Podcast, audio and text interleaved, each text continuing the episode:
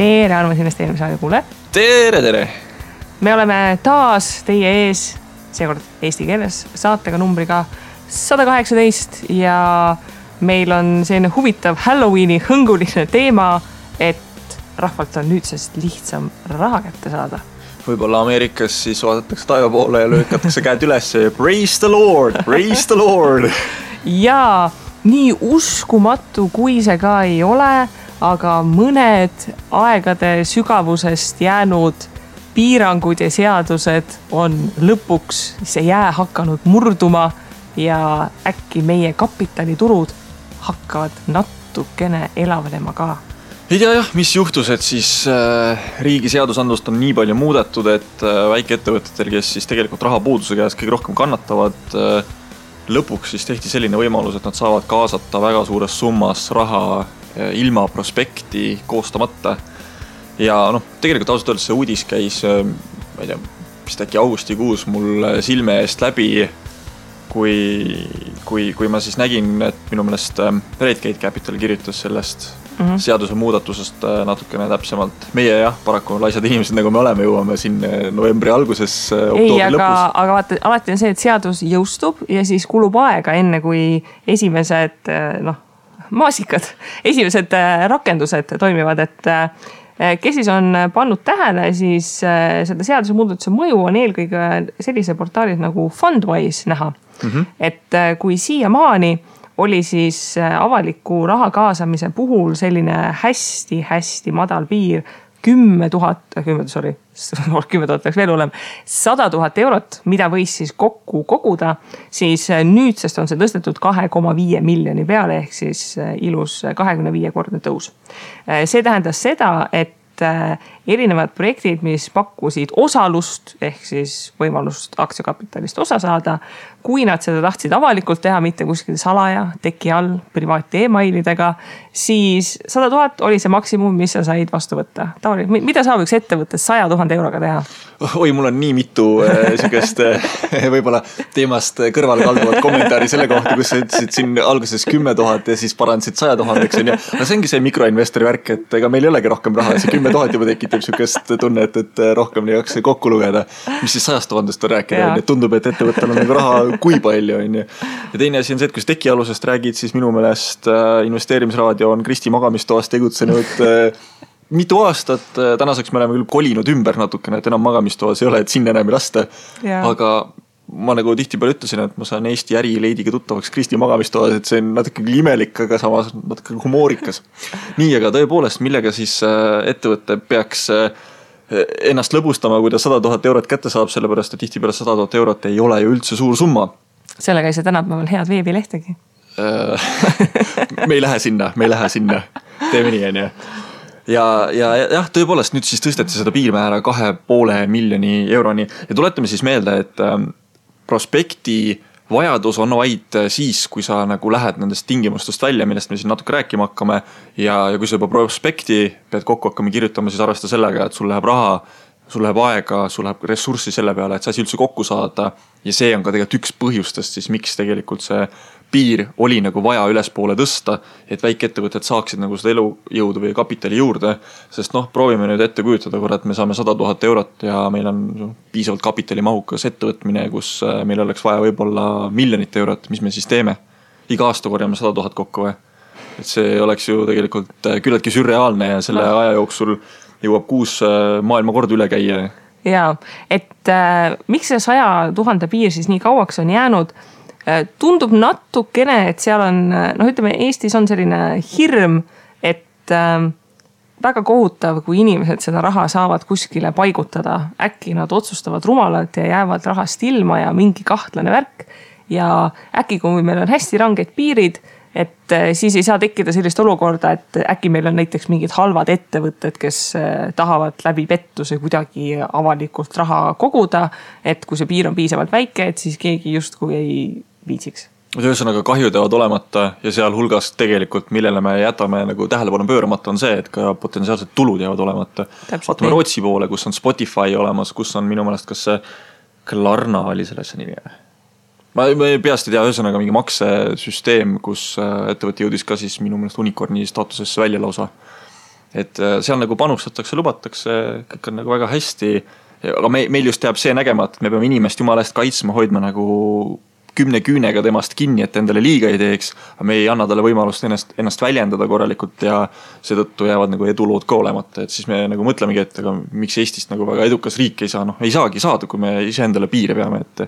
et jah, minu jaoks on ka see natukene naljakas, et miks me nii kaua või miks, miks ei ole see dünaamiline, et noh, kui siin keskmine palk on viimase kümne aastaga tõusnud sisuliselt äh, ma ei tea, kas kolme-neljasaja euro pealt äh, tuhande kahesaja euro peale, et siis seesama piir oleks võinud ka ju automaatselt nagu suureneda, et olla proportsionaalis mingisuguse näidikuga mm. -hmm. noh, seda on jällegi muidugi raske teha.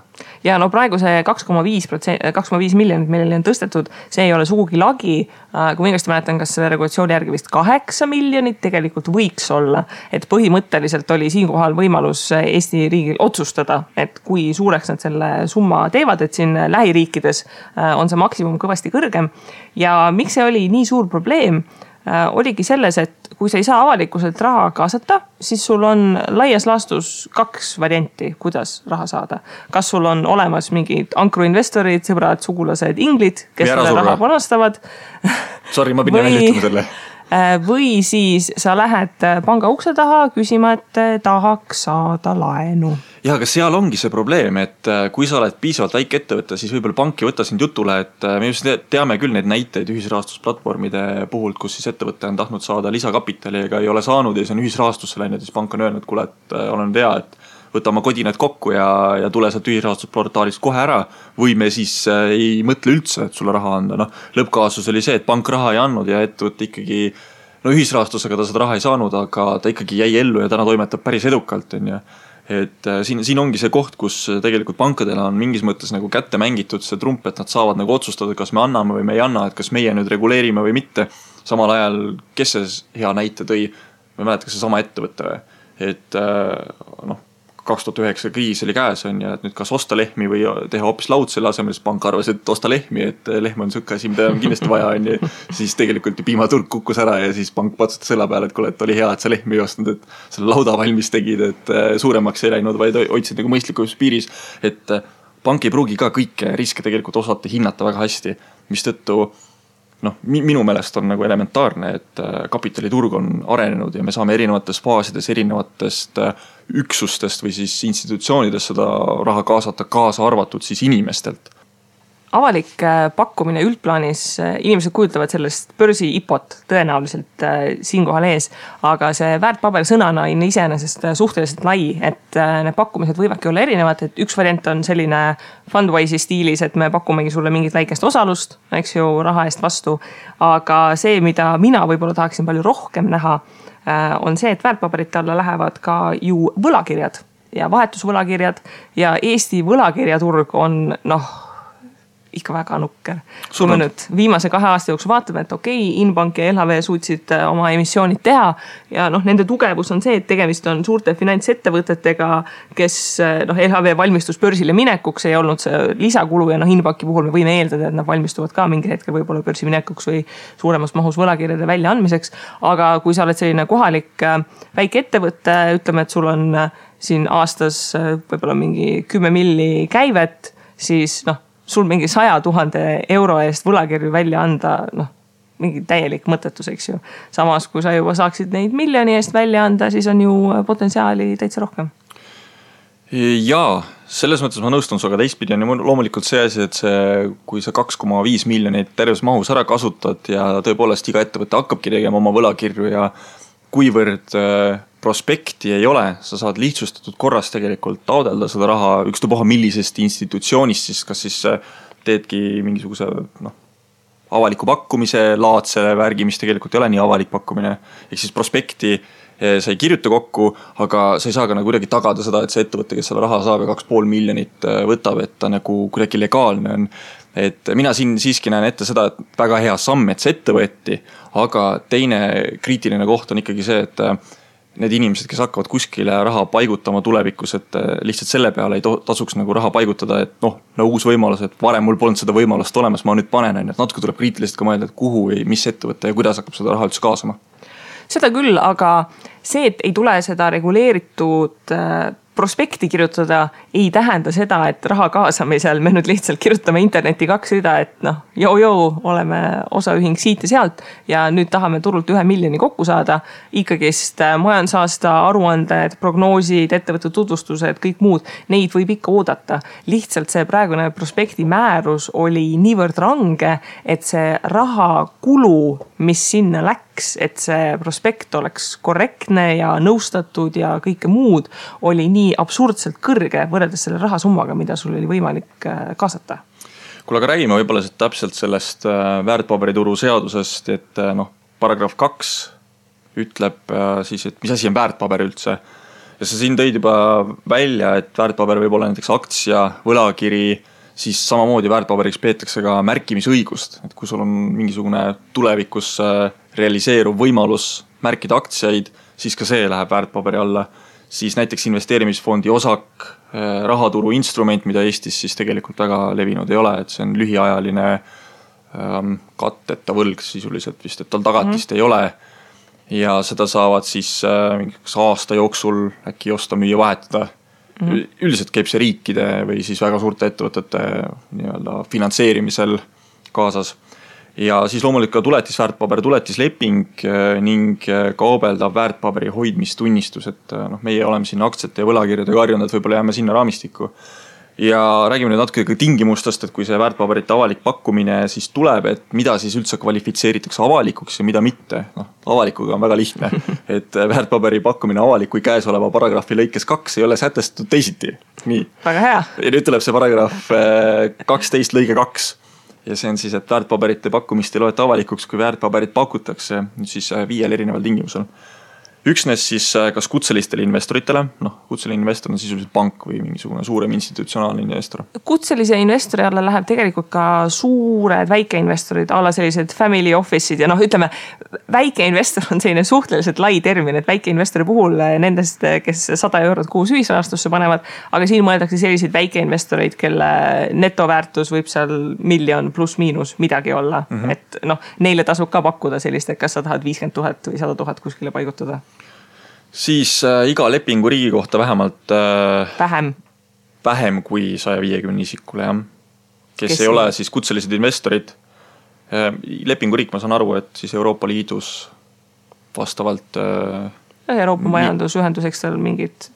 nii palju, kui meil siin riike on, siis igast riigist võiks tulla kuni sada viiskümmend vist äkki või? nagu ma sellest aru saan, siis äh, äh, üks investor ei tohiks nagu üle saja tuhande euro panna nimiväärtuse või arvestusliku väärtusega vähemalt sada tuhat eurot iga väärtpaberi eest ühesõnaga nimiväärtus on siis erinev, mis tegelik summa, mis me kaasa sinna võime panna. ja siis viies tingimus on see, et väiksema kui kahe poole miljonilise euroga koguväärtusega kõikide lepinguriikide kohta kokku väärtpaberite pakkumise üheaastase ajavahemiku jooksul. ja see, see tähendab põhimõtteliselt seda, et sa ei tohi niimoodi, et jaanuaris sada tuhat Eestis ja veebruaris sada tuhat Lätis ja Poolas äh, viissada tuhat märtsis ja siis niimoodi ups, tegelikult aasta peale tuli kokku viis milli, ah juhtus, läks nii. Jah, et tingimustest tuleb kinni pidada, sest sel momendil, kui sa ühe nendest tingimustest ületad, siis äh, sa oled tegelikult juba avaliku pakkumise tingimustes sees ja pead tegema prospekti ja noh, palju õnne. Siis raha ja ajakulu, mis sa sinna alla panema peaksid, see on kindlasti küllaltki lõbus. aga nüüd on küsimus selles, et ähm, okei okay,, meil nüüd äh, juulikuust muutus seadus aga kuidas paganamat äh, Crowdstedi laadne ettevõte on siis suutnud äh, kaasata siin noh, poolteist miljonit ühel või teisel projektile? Mm tegelikult on ju ka näiteks Funderbeam suutnud koguda üle selle saja tuhande. ja põhjus on väga lihtne. kui sa piisavalt palju huvitavaid lepinguid teed, siis tegelikult äh, saab väga mööda hiilida seadustest. ja see auk või lünk äh,, mida kasutavad mitmed ühisrahastusportaalid, on see, et tegelikkuses investor ei saa osalust, vaid äh, see tehing vormistatakse laenuna ehk siis äh, crowd estate'i puhul, kui sa panustad mingisse projekti, mis sest, et ta nimeliselt on selle asja omakapital, et noh, sa panustad sinna ähm, projekti omanikega samal tasandil. siis tegelikkuses see raha läheb SPV-sse ehk siis special purpose vehicle, eraldi osaühing, mis äh, loodakse selle projekti jaoks. ja raamatupidamislikult see kajastatakse laenuna ja see ettevõte siis äh, ühel hetkel maksab sulle tagasi laenu ja laenu intressi, et sa ei ole omandanud mingit osakut, millega midagi teha ja on ausalt öelda päris huvitav, et äh, kuidas sellisel lüngal on lastud nii kaua eksisteerida? tegelikult on positiivne, et on lastud, selles mõttes, et on väga palju huvitavaid projekte nüüd ellu seetõttu viidud, mis varasemalt võib-olla ei oleks võimalik olnud teha. ja sellega ka seesama ühisrahastus on saanud äh, tuule tiibadesse. Minu meelest on väga positiivne, aga jah, kui me nüüd võrdleme seda, et see tavaline laen ei kvalifitseeru ju võlakirja alla, mistõttu mm -hmm. ta ei ole ka nii-öelda väärtpaberi tunnustega äh, element selles mõttes oleks päris nukker, kui annad sõbrale laenu ja pead hakkama prospekt prospekti kirjutama et äh, jaa, tõepoolest on suudetud äh, kõrval hiilida ja juba päris pikalt ja. päris suurte summadega. ja mulle meeldib siinkohal see, et äh, noh, nagu me näeme, midagi hullu ei ole juhtunud veel, eks ju, et selles mõttes süsteem on toiminud. aga mulle meeldib see, et on lastud asjal minna ja on, on saadud nagu noh, näha, et kuidas ja mismoodi see dünaamika hakkab siis tulenema et äh, tulevikus, äh, kas nüüd siis äh, ühisrahastuse laadne süsteem ära kaob, mina seda ei usu, ma arvan, et sihuke laenuga tegelemine jääb ikka edasi, et noh, õiguslikult sul võib-olla ei ole nii palju võimalusi. võib-olla on. Sõltub selles mõttes, et kui sa hakkad vaatama nüüd, et no LHV võlakiri oli näiteks allutatud on ju mingisugusele etapile, et kuidas see laen on.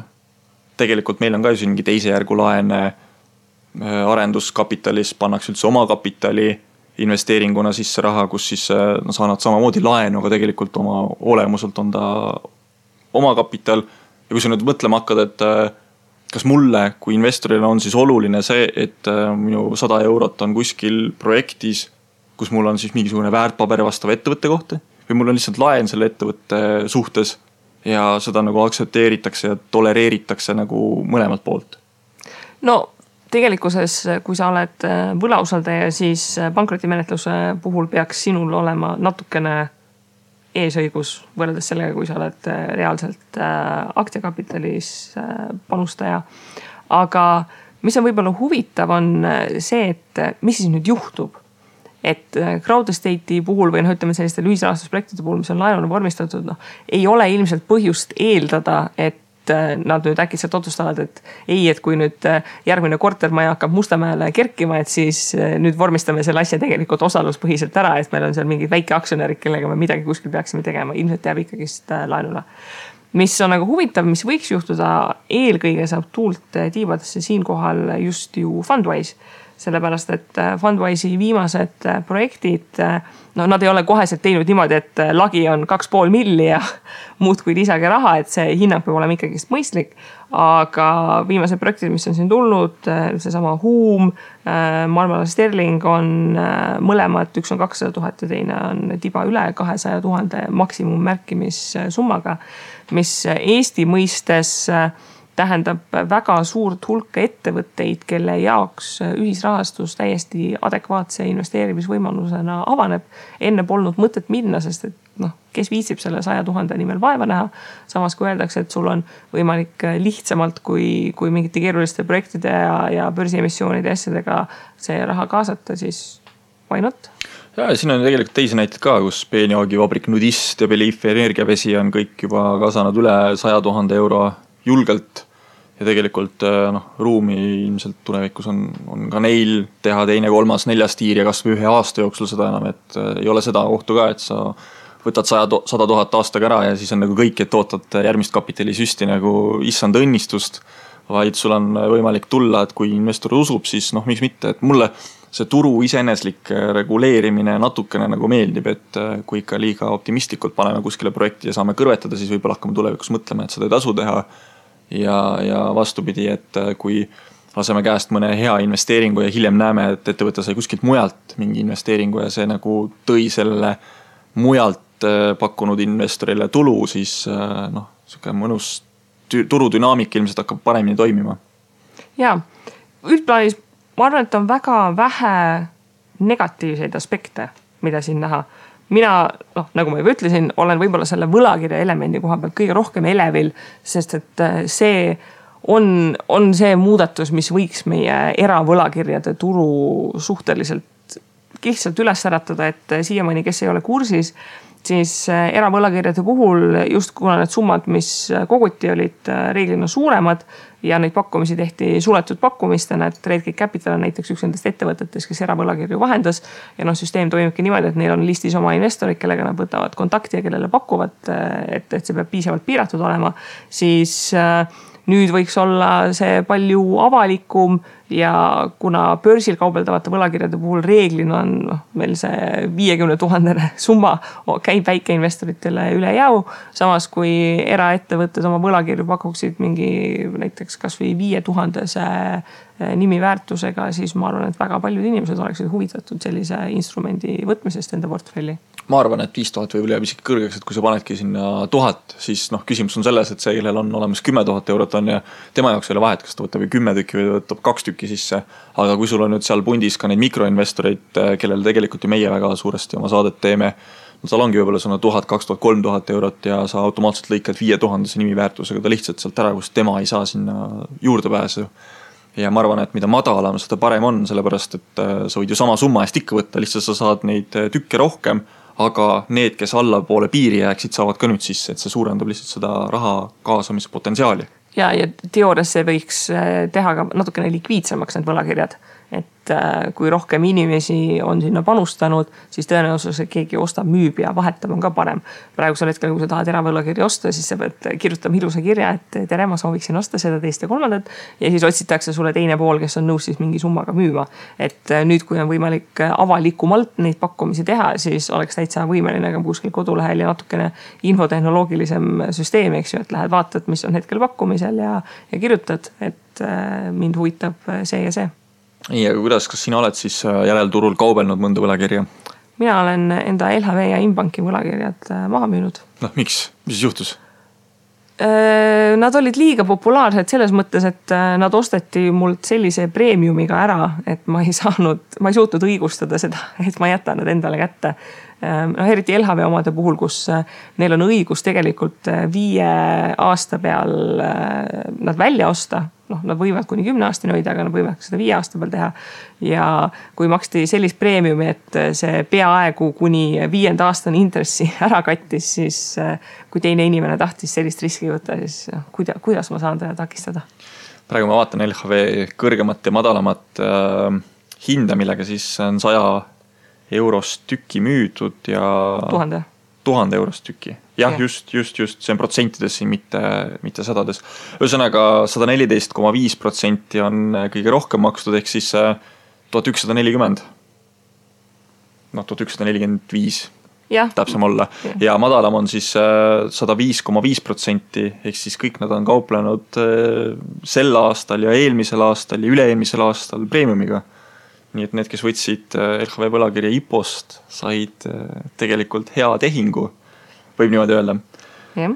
aga jah, tõepoolest see, mis nüüd siis see seadus nagu on paremaks teinud, on kindlasti see, et väikeettevõtted, noh LHV-st me ei saa küll rääkida kui väikesest ettevõttest, LHV on kindlasti suur ettevõte. aga väiksed ettevõtted, kes senimaani võib-olla olid kapitali näljas ja kes ei soovinud minna seda teed, et prospekti kirjutada kokku palgata advokaate ja näha vaeva, kulutada aega, siis nüüd äh, raha on palju rohkem, kakskümmend viis korda rohkem lausa. võrreldes varasema saja tuhande euroga võimalik äh, kaasata nii ühe korra või siis aasta jooksul. ja noh, ma tahaks näha, et ettevõtted nagu julgelt ka kasutavad seda võimalust ja tegelikult siin ühisrahastuse sõbrana on, on nagu huvitav oleks näha, kui ettevõtted ise suudaksid leida mõne sellise ühisrahastusportaali, kelle juurde minna, et kuulge, meil on nüüd vaja, on ju, ma tean, et teil on olemas see ressurss, et äh, väikeinvestoreid mobiliseerida. mis te arvate, et kas äh, meie ettevõte võiks saada? no miks mitte et äh, ma arvan, et Nudist oli ju väga hea näide sellest, kuidas ise taoti trummi ja väga suur osa rahast oli juba ära märgitud ja planeeritud, enne kui projekt läks avalikuks. et praegusel hetkel, kui sa näiteks Funwise'i lehel lähed, siis üldiselt on sul seal niimoodi kaks projekti, vahest harva kolm tükki vaatamiseks. ma arvan, et oleks väga äge, kui aasta pärast äh, saaks logida sinna ja vaadata, et ohoo, et siin on äh, kümme projekti, mille hulgast äh, valida ja kümme põnevat ettevõtet, millega tutvuda ja, aga see peab olema ikkagi selles mõttes nagu tasakaalus turuga, et need kümme ettevõtet võiksid olla nagu need head ettevõtted, et mitte lihtsalt, et kõiki pannakse sinna turule, et ikkagi mida väiksemaks läheb investor, mida mikromaks ta läheb seda rohkem tuleb tegelikult tal seda kätt hoida just selle due diligence'i poole pealt, kus sa teed selle analüüsi ise portaali poolt esimese hooga ära ja üritad aru saada, et kas see mudel üldse võiks olla nagu okei okay,, et kas see nagu investorile võib jätta väiksema või suurema tõenäosusega ka midagi kätte lõpuks või mitte. nojah, aga kui me vaatame praegu neid noh, alla saja tuhande raha kogumisi, seal noh, see on selline summa, mis antakse suhteliselt usalduse baasil, et see ettevõte ei pea olema väga kaua tegutsenud, väga kaugele jõudnud ja kõike muud. samas kui ettevõte ikkagist juba miljonit või kahte tahab, siis peavad seal taga olema juba päris korralikud numbrid. sest et isegi mikroinvestorid, kui sa vaatad ettevõtet, millel numbrid mitte kuidagi kokku ei jookse, siis noh, ei anna ikkagist seda raha, et noh, palun võtke siin nüüd kamba peale miljon ja tehke mis iganes, et äh, ma ei usu, et üldse nii üleliia palju on selle investorite kaitse peale vaja mõelda. muidugi see, et need portaalid ja vahendajad ja nõustajad oma selle due diligence'i ära teeksid, uuriksid tausta ja kõike muud. aga ma arvan, et kui summad lähevad piisavalt suureks, siis see kollektiivne tarkus hakkab ka ikkagist suhteliselt ausalt arvamust avaldama, ma arvan.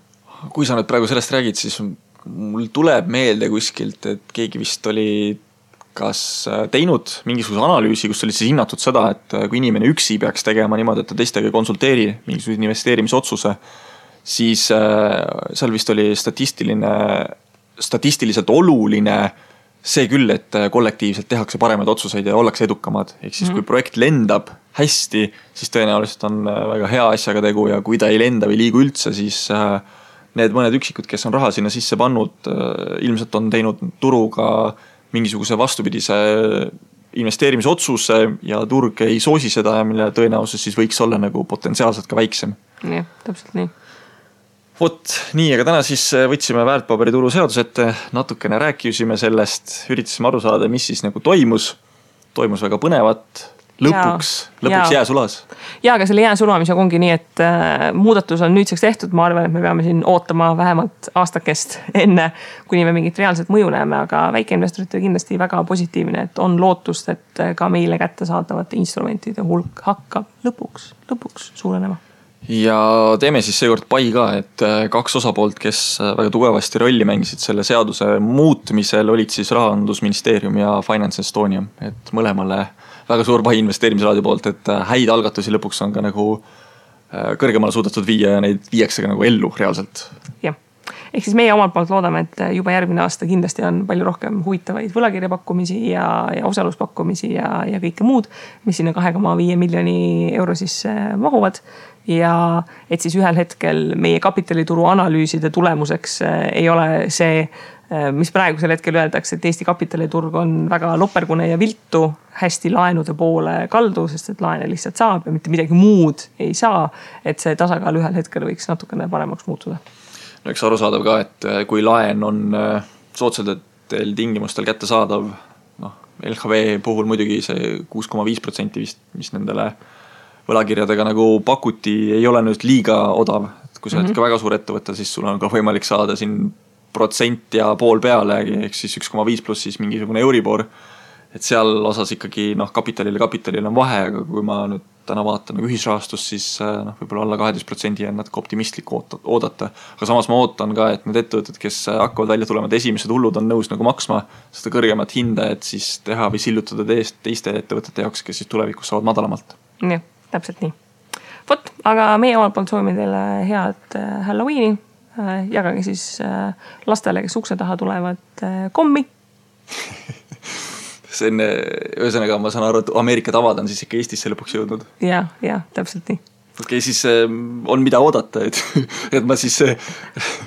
Tauri läheb praegu kommi ostma peab vist minema kommi ostma jah, muidu ma, ma, ma isegi ei tulnud selle peale praegu, okei okay,, Kadri ja Mardi päev on sihuke asi, mis nagu kuidagimoodi jooksevad kuskil tagaajusopis, aga see Halloween.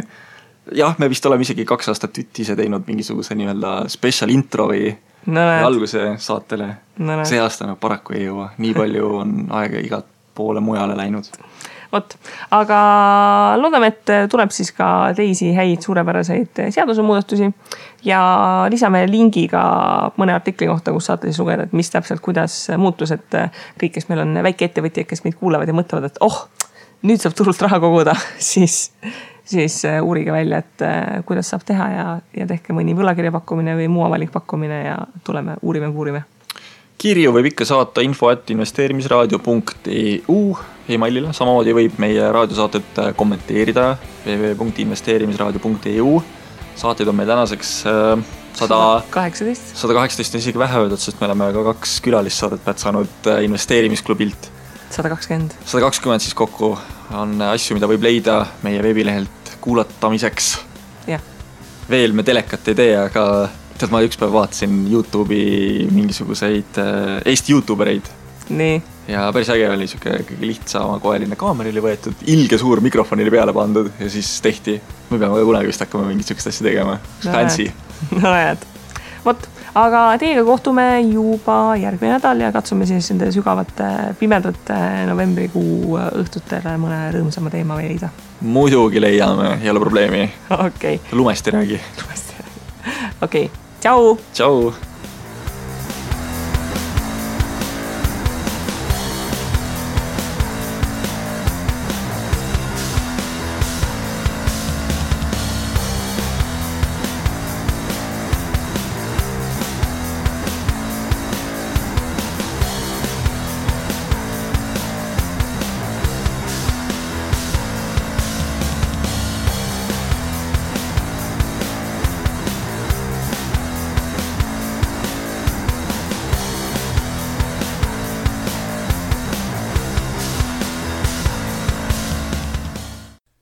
Investeerimisraadios kuuldud tuleb käsitleda kui meelelahutusväärtusega informatsiooni. me ei jaga investeerimisega maksunõu ning kuigi püüame edasi anda võimalikult täpset teavet, siis igasugune investeerimisrisk jääb investori enda kanda.